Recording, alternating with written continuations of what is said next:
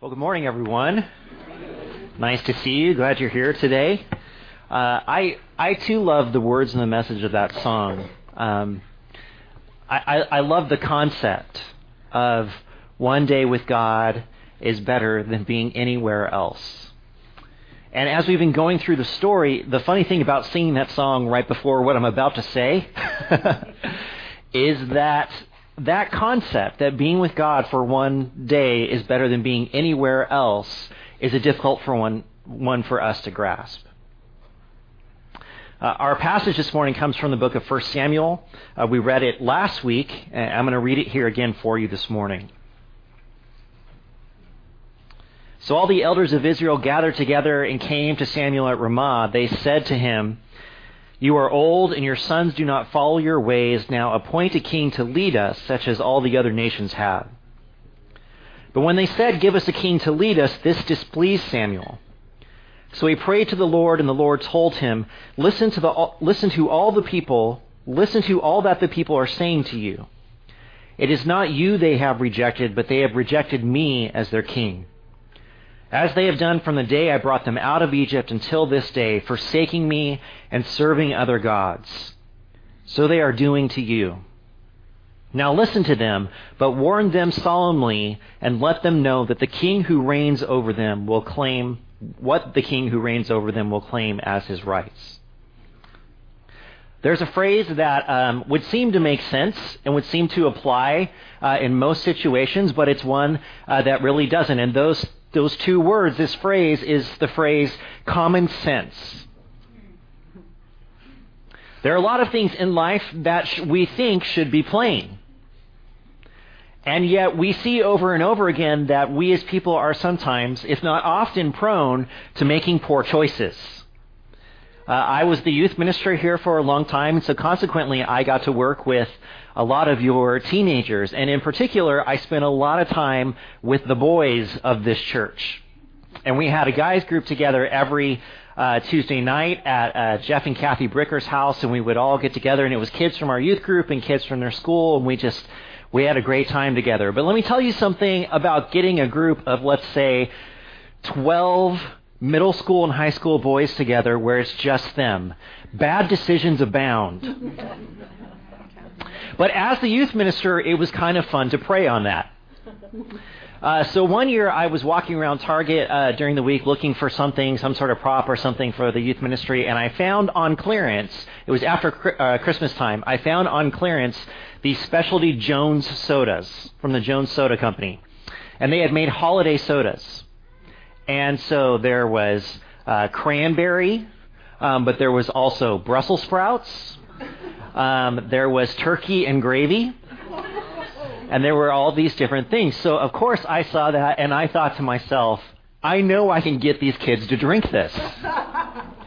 So I bought it and I brought it to guys group and we all stood around the counter and I said, okay, so we, we put them out there and it was a, it was a kind of a test to see who would drink it. And do you know who was the most enthusiastic about drinking the Brussels sprout soda and turkey and gravy soda?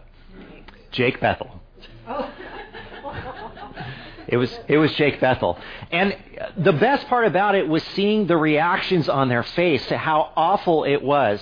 But here's the best part. As soon as one of them would drink the grossest soda, do you know what he said to someone else? Oh man, you got to try this. This is awful. This is the worst thing I've ever tasted in my life. I think I'm going to throw up. You have to try it.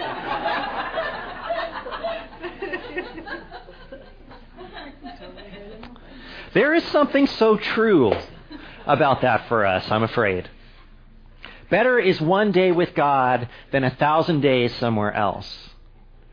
Brussels sprout soda is not going to taste good. And yet, what decisions do we make? to drink it anyway. And then to encourage others to drink it. And then to go and try to find more so that we can have more friends drink it. This is what we do. And you're probably tired of me saying this at this point, but in the story, we are in this continuous cycle of behavior with the people of God. You could probably recite it to me right now, but it starts with what? They forget about God. God gives them over to their enemies. The people are miserable and they cry out to God. God delivers them. And with God on their side, no one can stand against them until they forget about God. And this has been happening for weeks with us now, right? Well, as bad as that seems, it's been happening for generations with the people of God. Over and over and over again. And you would think that the experience of winning so thoroughly with God on their side would make them want to drink that soda for the rest of their lives. And yet they keep choosing something else. And the thing that's most shocking about it, as we saw in this passage from last week, is that they were even willing to sacrifice the one thing that set them apart, the one thing that distinguished them, the one thing that gave them power for the stupid reason of wanting to be like everyone else. It would be like identifying the thing that is best about you. Your greatest talent, your greatest gift, the thing that makes you special and unique, and deciding to never do it again so that you don't stand out from anyone. And here's the worst part to me about this. As they are doing this and making this choice, they have no idea what it is that they're actually doing. They believe that they're making the right choice for them. How often do we trade the glory of God for something that we want more, something that is more comfortable for us, something that does not make us stand out? How often do we give up what sets us apart as followers of Jesus so that we can look like everyone else, so that we can have what they have and be no different from them? I don't like those questions but they need to be asked. Because the next question is just as important. What would happen if we lived a life that was remarkably different from those around us? To where there was no question that we belonged to God and God was on our side. What would that life be like?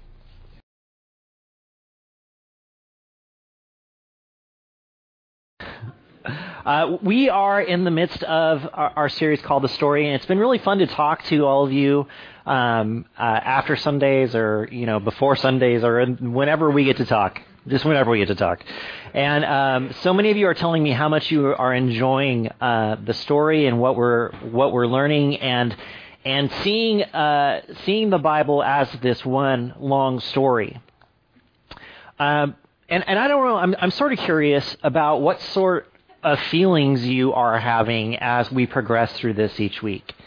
Uh, I, I know what I feel as you know. I open up each week and I'm looking at what the passages are, and a lot of weeks, the first thing that comes out of my brain, besides how am I going to cover an entire book in the time that I have, the first thing that comes out of my mouth is a sigh. Like, here we go again. Uh, and it does sometimes feel like I'm telling the same story over and over again, just with slightly different characters and slightly different circumstances. Uh, I am. Thank you, Mike. Thank you for for confirming that that feeling inside of me. and we have seen we we're seeing God struggle to have His place in the life of creation to, to be God to his people and to have his people belong to him. And he is, he's coming at it from so many different ways. And I was really frustrated by last week's story. It's one that has always stuck in my head. That conversation that Samuel has with God, the one that we read this morning where the people come to Samuel and they say, Samuel, you're not a, you're not a good enough leader anymore. We want to have a king so we can be like everyone else. And Samuel goes to God and he complains to God about this fact that the people are rejecting me. They don't want me. And what does God say? He says, they're not rejecting you. They're rejecting me. I was their king. I was the one who goes before them in battle, and I am the one that they are replacing. If you remember, what God does then is so fascinating to me because He says, So go ahead and have a king, but tell them what this king is going to do and make sure they know what's going to happen. And the thing that I want more than anything else in the story is for there to be a big win. I want there to be a big win. Um, and, and I wonder when we're reading these things about the people of God being so victorious when God is on their side, right? To where they're marching around walled cities and the walls fall, to where they're, they're taking this land overwhelmingly when they don't really even have an army, as they're developing as these people, all these amazing things that God does. And, and they live this way for a little while and then they forget and, and I just, I wonder, I wonder what would happen if they just stuck with God. If if they just if if, if someone could just be completely on God's side and could have enough influence to really change things within their world, like what would be possible? What could he or she do? Because I was really convicted by what we talked about last week that if you look at it, what God needs from us is actually not a whole lot. He needs someone who will hear his voice, that will listen to the words that he's saying, and that will follow those words. And we know that God can do great things through someone who will do those things, who will hear, who will listen, and who will follow. But what do we see over and over again? People aren't doing that, at least not for any sort of consistent period of time. That it just keeps getting lost over and over again. But it's what I want to see so much. I just want to see someone stand up and say, Don't you realize how amazing God is? Don't you realize how powerful He is? Don't you realize what God could do? Don't you realize that if God is on our side, that there is no one who can stand against us? And for them, it's not some sort of analogy that we play out like in our own spiritual lives. Nothing can stand against us. They have enemies that they are going against in battle. And I want someone to play that role. To stand up and to say, people, open your eyes. God is on our side. So what are we worried about? Why doesn't that happen? Well, for a little insight into those questions, we are going to look at a story about three of your favorite Bible characters. Their names are Eliab, Abinadab, and Shammah. I know it's like I'm reading your mind, right? Like, I love those guys.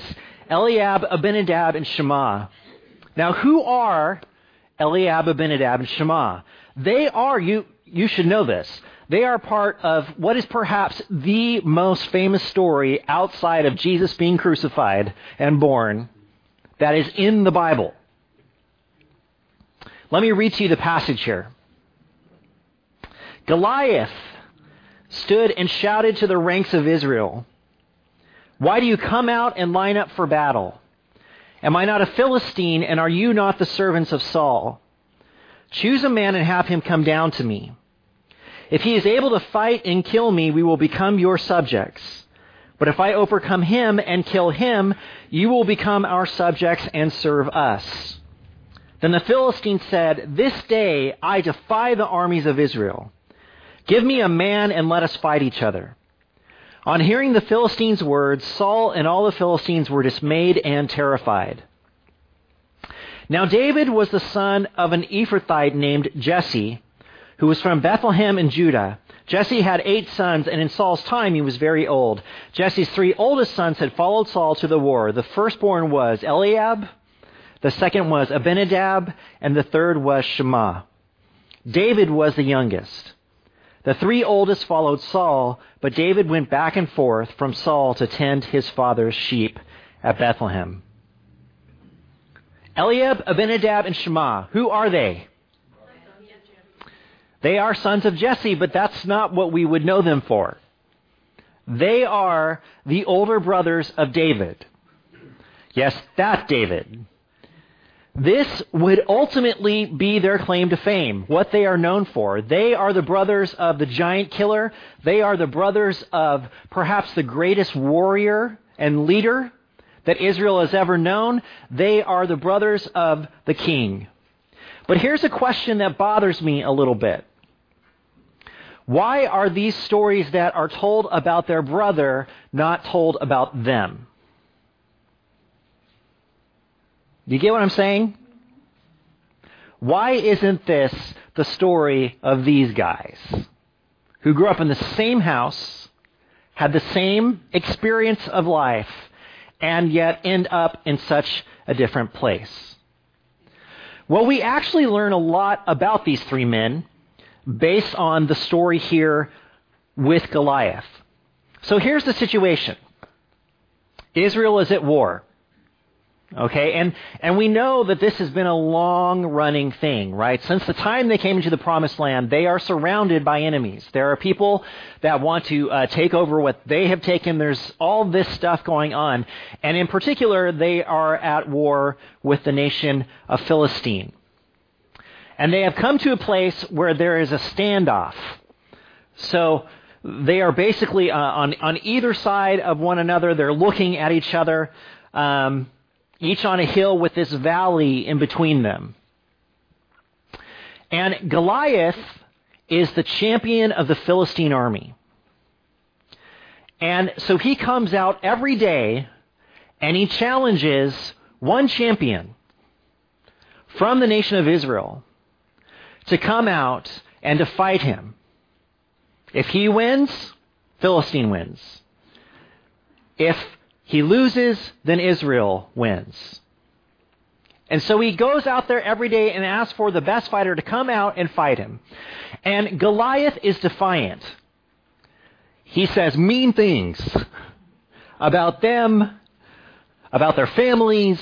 It's just, it's an ugly situation that we have going on there. But Goliath has good reason to be defiant because he is what? Giant. He is a mountain of a man. Uh, here's how he is described in the Bible. A champion named Goliath. So keep in mind, he is, he is a champion, which means what? He has already defeated the best warriors from other places. Who was from Gath came out of the Philistine camp. His height was nine feet nine inches tall.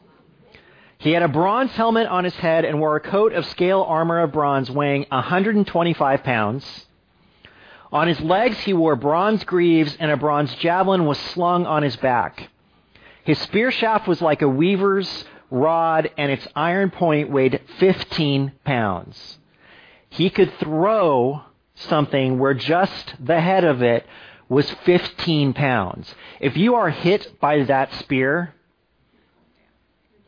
you're you're done. Shish kebab, baby. Right? That's all that's all that there is. On hearing the Philistines' words as he's out there shouting, Saul and his Israelites were dismayed and terrified. Well, of course they were. Of course they were. Because they look out and what do they see? They see an, an unfathomable warrior. I want you to understand something about Goliath. This was really psychological warfare at its best. They, you couldn't have any greater form of intimidation than this. Because everybody looks at Goliath and what do they know? He's stronger than me. He's bigger than me. I weigh as much as the armor he's carrying on him. And if I go out there to fight him, I am going to die. There is no other feasible option. I mean, the dude is nine foot nine. I'm six foot two. So he's three and a half feet taller than I am. He's a big, big man. And Israel looks out and they are dismayed and terrified because what is the conclusion they have come to? We cannot fight you because there is no way we can win. And this has been going on for 40 days. 40 days he's walked down there. Now, on day one, how did the Israelite army feel when Goliath walks out there? Whoa, that's a big dude. Maybe they look around at one another. You gonna? No. You? No. Maybe tomorrow. How do they feel on day 40?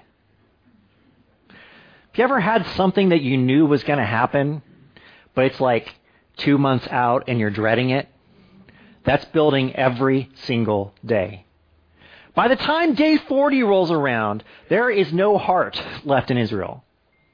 It's gone. So, this has been going on for 40 days, and David is coming to the camp. He's going back and forth to deliver supplies that he drops off to his brothers, who are part of this group that are looking out there every day and are seeing what's going on. Now, Goliath makes an important observation that we need to recognize here because it's an important distinction that he makes. Listen to what he says. Am I not a Philistine, and are you not the servants of Saul? Now, here's something I want you to understand. Who does Israel see themselves as serving at this point? Saul. And if Saul is the one they are serving, can they defeat Goliath? No, because Goliath is that big and that good. So here comes David, and he's delivering these supplies. And while David is there, Goliath comes out to issue his challenge to everyone. And he steps out to speak, and everyone runs and hides. People are looking away. Maybe at this point, some have even tuned him out, like they're just going about their own business. But this is the first time that David hears this. Now, the Israelites have been saying, do you see how this man keeps coming out? He comes out to defy Israel. The king will give great wealth to the man who kills him. He will also give him his daughter in marriage and will exempt his family from taxes in Israel.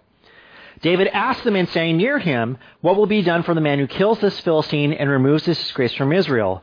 Who is this uncircumcised Philistine that he should defy the armies of the living God? They repeated to him what they had been saying and told him, This is what will be done for the man who kills him.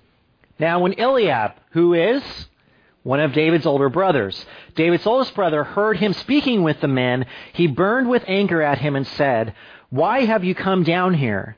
And with whom did you leave those few sheep in the wilderness? I know how conceited you are and how wicked your heart is. You came down only to watch the battle. Now what have I done? said David. Can't I even speak? Okay. Number one, I love the indignation on the part of the Israelite camp. Like, it's just, it's so great. And, and think about where they are. Saul is offering basically everything he can offer as a king for someone to go out. And who's going out? Nobody. David shows up, okay, and he hears what Goliath is saying, and what is his response? Who is this clown? And who is he to come out and defy the armies of who? The living God not the army of Saul. Who is he to come out and defy the armies of the living God? And why is no one going out to shut him up?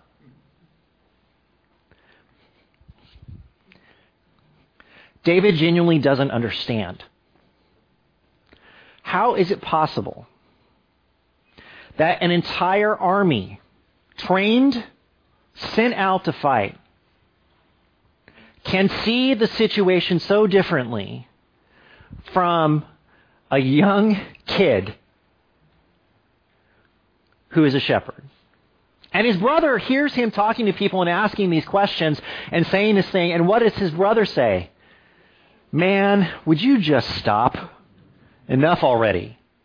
I know what you're like. I know how confident you are in yourself. I know how wicked you are. You just want to see a fight. Why don't you just go home and take care of the sheep? That sounds pretty older brother ish.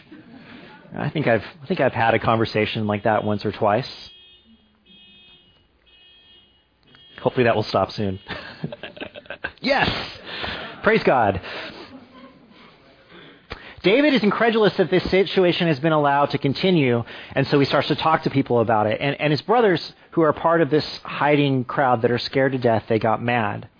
So Eliab, Abinadab, and Shammah are looking at the situation and they see a giant ready to kill them.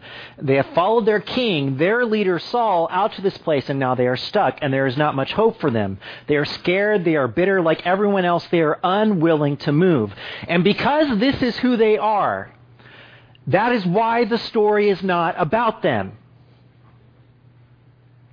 That is why they are just taglines and characters within a bigger story because they followed Saul. And they got out there and they were scared and they would not move. David, however, cannot let it go. He sees the giant. He talks to, the, to the, the other soldiers. He's put in his place, supposedly, by his brother. But he can't let it go. And so he starts asking other people, Have you seen this?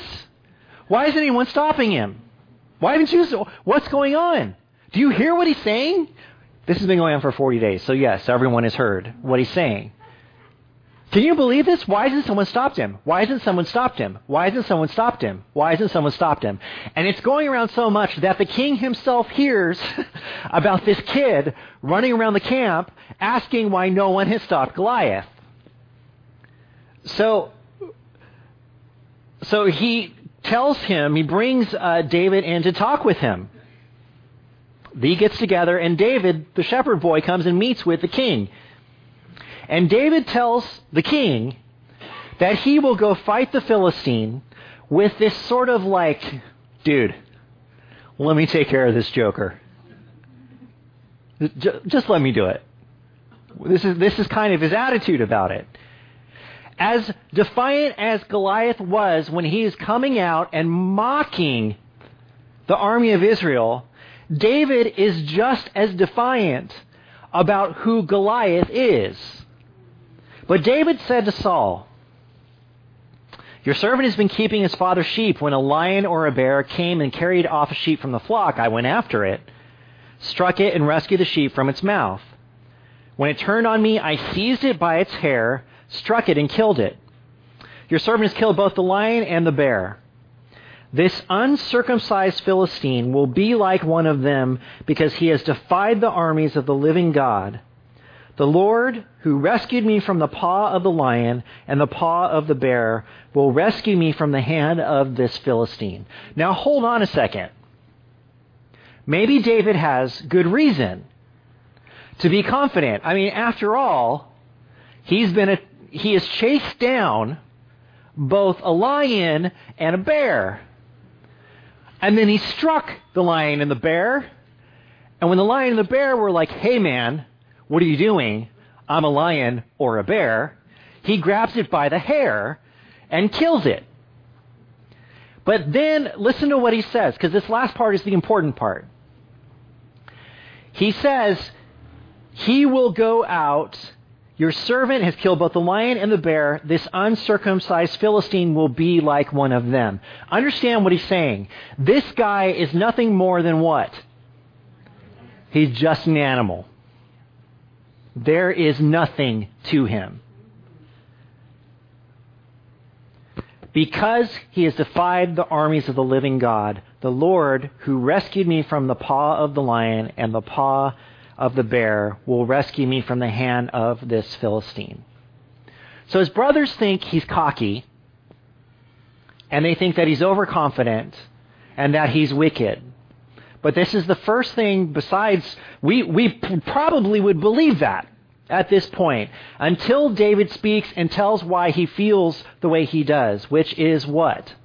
If God is fighting, then, then it's over. If God's fighting, then it's over already. So the question that he has, which no one else has asked, is what are we waiting for? What is everyone else waiting for? Someone else to do it, or for Goliath to get laryngitis to where he can't come out and yell at them every day? Uh, perhaps I would imagine his cholesterol is sky high, right? Maybe he has some sort of heart attack or something. This is what they're hoping for. And David gets there and he says, What are we waiting for? God will do this. And the craziest thing about this is that Saul agrees. Okay, go ahead. And he wants to give David armor. And David says, No, thank you. For one thing, it's too big. And for another thing, he, I, he just doesn't need it. So he decides that he's going to go face the Philistine. So the Philistine, Goliath, is out here talking. David walks over and picks up what? Rocks. Five stones. Smooth stones. Aerodynamic stones.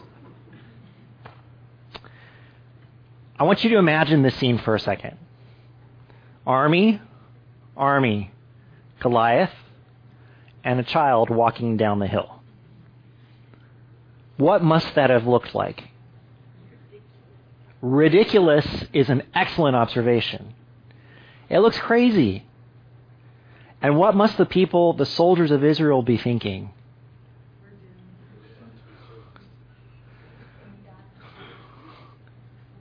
I would imagine at this point some of them are starting to grab their things. So he goes to face the Philistine.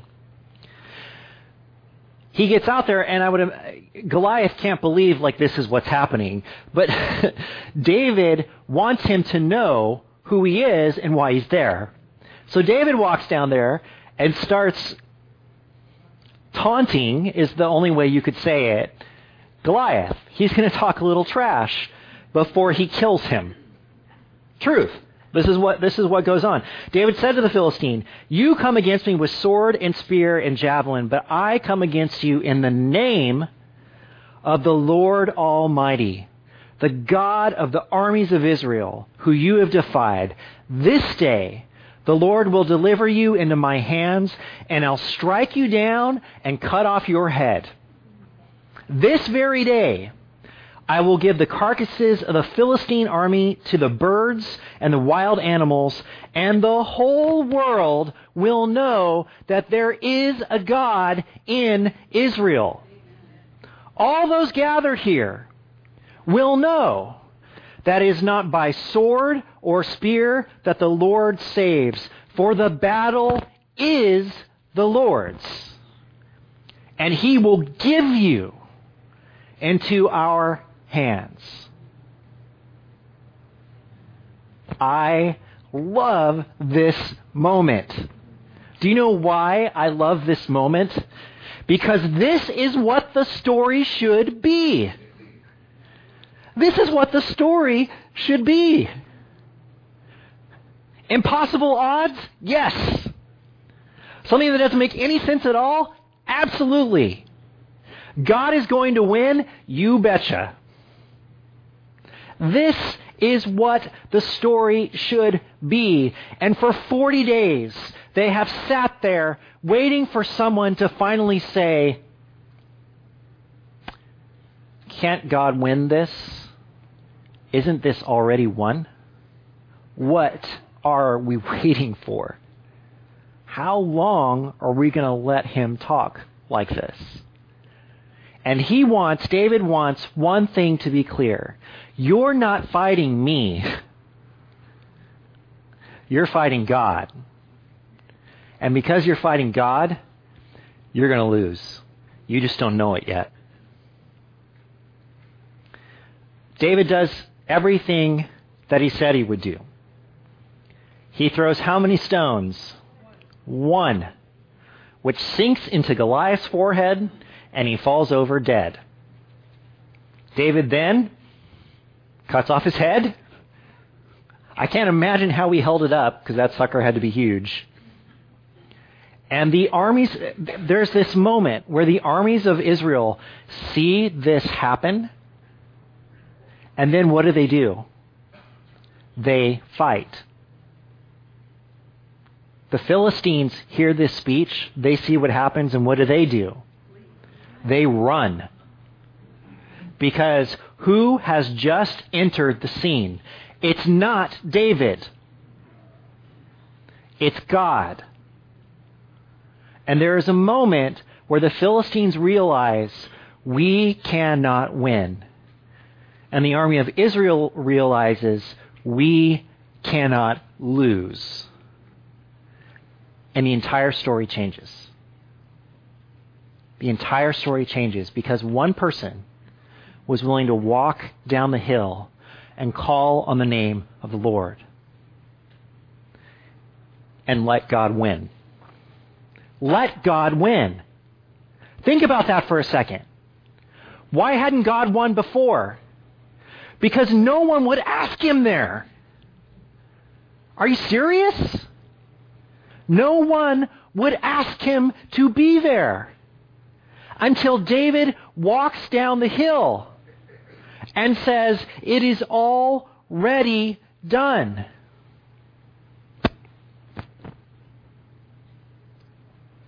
There's a dirty secret about this story. There's a dirty secret about this story. Anyone could have done what David did. Anyone could have done what David did. If they had trusted God, if they had been able to check their fear at the door, if they had been able to conceive of a world in which God is the ultimate power, if, if they had been able to accept that God was fighting for them, if they had been willing to step out and allow God to work through them, this could have been the story of Eliab, Abinadab, and Shammah. It could have been the story of anyone.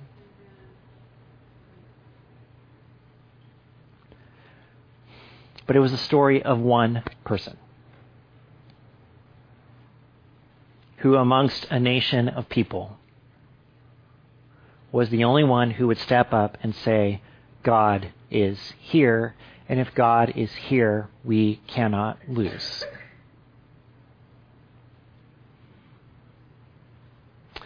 So this moment is sort of like the coming out party for David. He doesn't have to do anything the rest of his life. He could live on this moment forever. And is there any better way to announce your presence to the world than to go out and defeat the giant? No. But we need to remember something about David's, the way he thinks. He's already defeated the bear and the lion, but who did it? And he fought Goliath so that the world would know what? That there is a God in Israel. And his story is not that he beat Goliath. What is his story? That God beat Goliath. You have a champion now that will stand up and will fight with God on his side. So, what would you think would happen next if this is this person who is an amazing person who will stand up and will do these things? His life has to be awesome. After all, God is on his side, and if God is on his side, he can't lose. So it's going to be victory after victory, right? Wrong. Wrong. On one hand, yes, it is victory after victory, but on the other hand, something very different ends up happening. In many ways, after David beat Goliath, his life becomes impossibly hard. And I'm not kidding about that. His life becomes impossibly hard. Listen to this. Whatever mission Saul sent him on, David was so successful that Saul gave him a high rank in the army. He's climbing, right? Why? Because God is on his side. And he believes in God. David was so successful that Saul gave him a high rank in the army. This pleased all the troops and Saul's officers as well. Of course it did, because with David leading them, who is on their side? God. And with God on their side, do they lose? No. When the men were returning home after David had killed the Philistine, the women came out from all the towns of Israel to meet King Saul with singing and dancing. With joyful songs and with timbrels and lyres, as they danced, they sang, Saul has slain his thousands and David his tens of thousands. People are making songs about him. So David is having great success because he is God's champion, and Paul Saul puts him in in charge of his, all, all of his armies, and he's so great that as he comes home, people are singing in the streets about him. This is our idea, church, of what having God on our side means.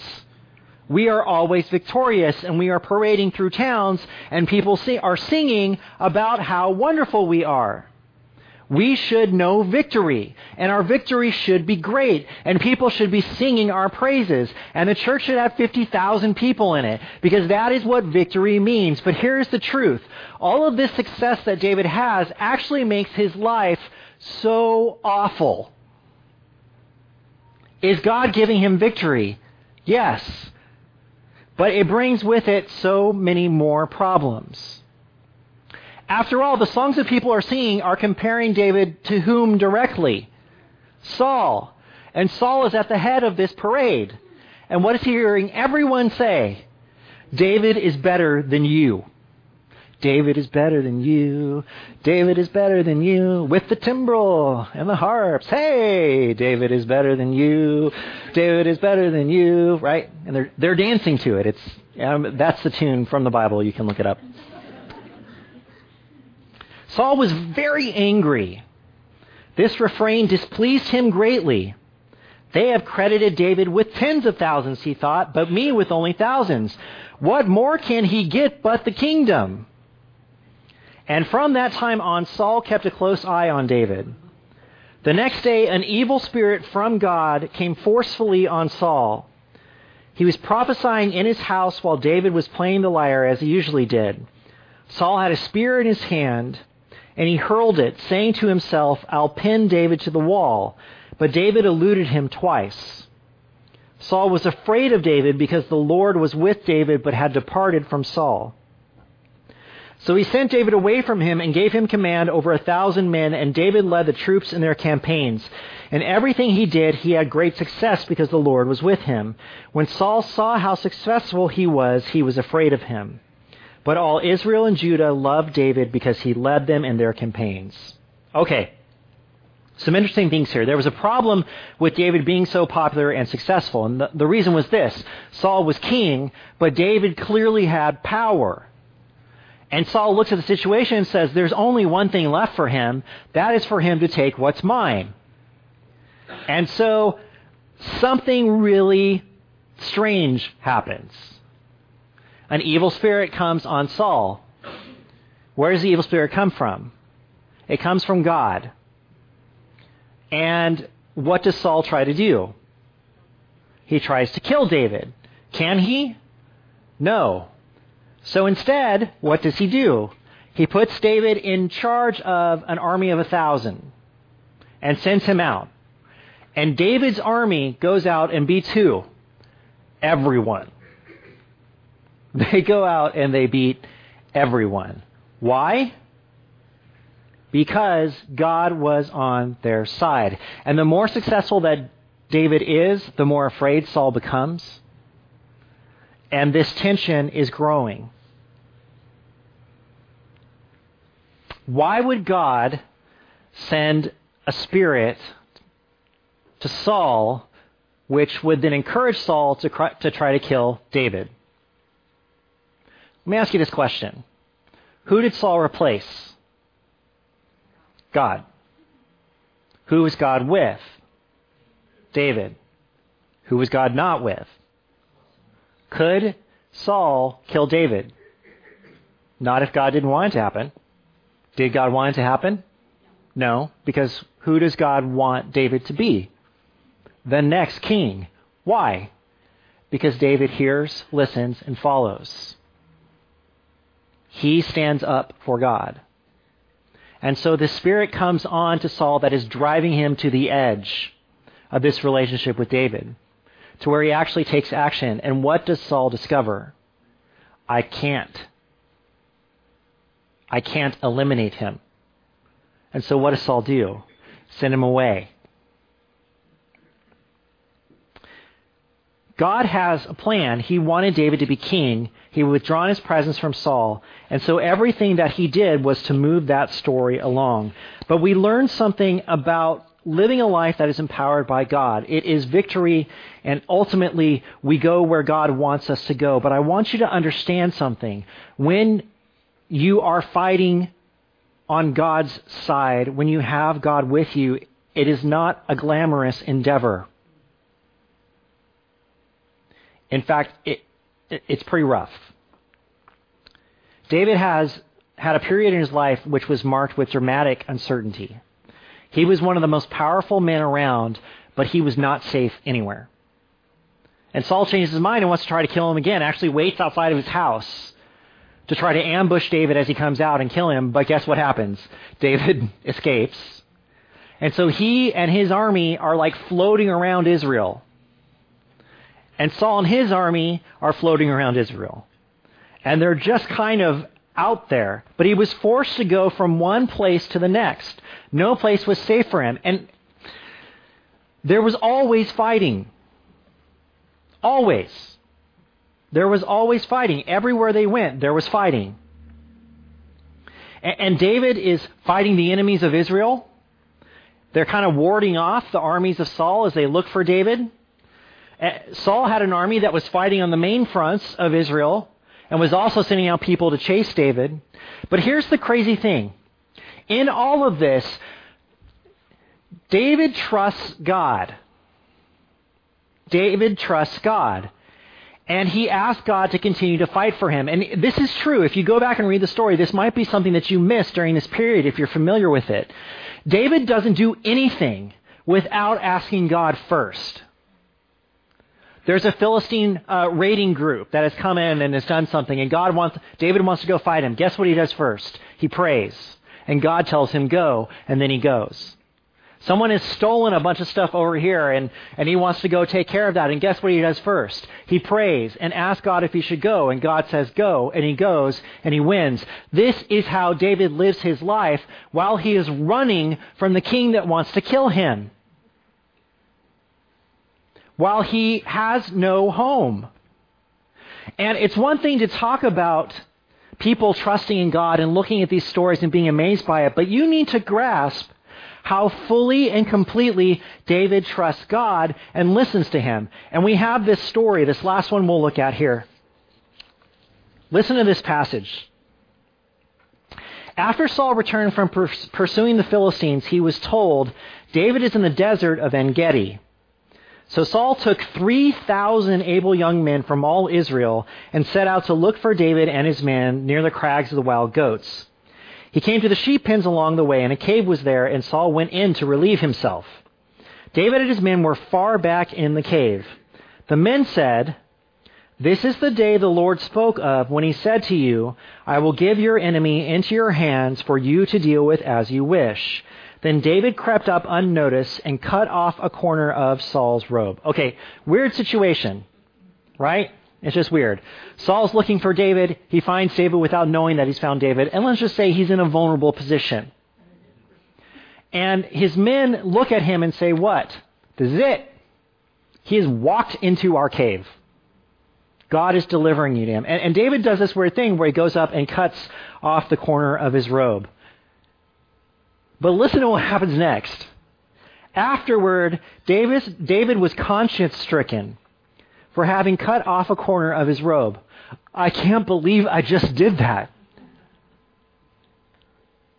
Afterward, he was conscience stricken for having cut off a corner of his robe. He said to his men, The Lord forbid that I should do such a thing to my master, the Lord's anointed, or lay my hand on him, for he is the anointed of the Lord. With these words, David sharply rebuked his men and did not allow them to attack Saul. And Saul left the cave and went his way. Then David went out of the cave and called to Saul, My Lord, my King. When Saul looked behind him, David bowed down and prostrated himself with his face to the ground and said to Saul, Why do you listen when men say David is bent on harming you? This day you have seen with your own eyes how the Lord delivered you into my hands in the cave. Some urged me to kill you, but I spared you. I said, I will not lay my hand on the Lord because he is the Lord's anointed. See, my father, Look at this piece of your robe in my hand. I cut off the corner of your robe, but did not kill you. See that there is nothing in my hand to indicate that I am guilty of wrongdoing or rebellion. I have not wronged you, but you are hunting me down to take my life. May the Lord judge between you and me, and may the Lord avenge the wrongs you have done to me. But my hand will not touch you. As the old saying goes, from evildoers come evil deeds. So my hand will not touch you. Against whom, as the king of Israel, come out? Who are you pursuing? A dead dog? A flea? May the Lord be our judge and decide between us. May he consider my cause and uphold it. May he vindicate me by delivering me from your hand. Okay, here's, here's what I want us to see here. He could have killed him, he didn't. He had people saying that God was on his side and this is it, and he even sort of recognized it, but he still didn't do it. And then he comes out and he begs for forgiveness. But he points out to him what? I could have, but I didn't. Why didn't he? Because God had not told him to. Because God had not told him to. Don't we sometimes think that victory is winning those moments in the cave? God has given this to me. But what does David see that we don't see? But God hasn't told me to. What looks like victory really isn't. Instead, David wins in an entirely different way. I am not trying to kill you. In fact, I didn't. And listen to what he says about himself. Who am I compared to you? You're the king. I'm a dog. I'm a flea. I'm nothing compared to you because God put you in your place and I will not remove you. And you know what? God never told him to remove Saul. And that job doesn't fall to David. In fact, Saul is surrounded. Their forces are going down because who is not with Saul? God. Saul sees that things are getting bad. He tells his sword bearer, Would you just go ahead and kill me so I don't die in battle? I know what they're going to do to me if I die in battle. Guy says, No way. So Saul takes out his own sword and kills himself. And then the sword bearer takes out his sword and kills himself. And the army comes in and they take Saul's body and they do just what he was afraid they would do with it. A messenger runs as fast as he can to tell David, Saul is out of the way. It's all yours now. And do you know what David did? He killed the messenger because there was no celebrating the loss of God's anointed, even if he was going to become king.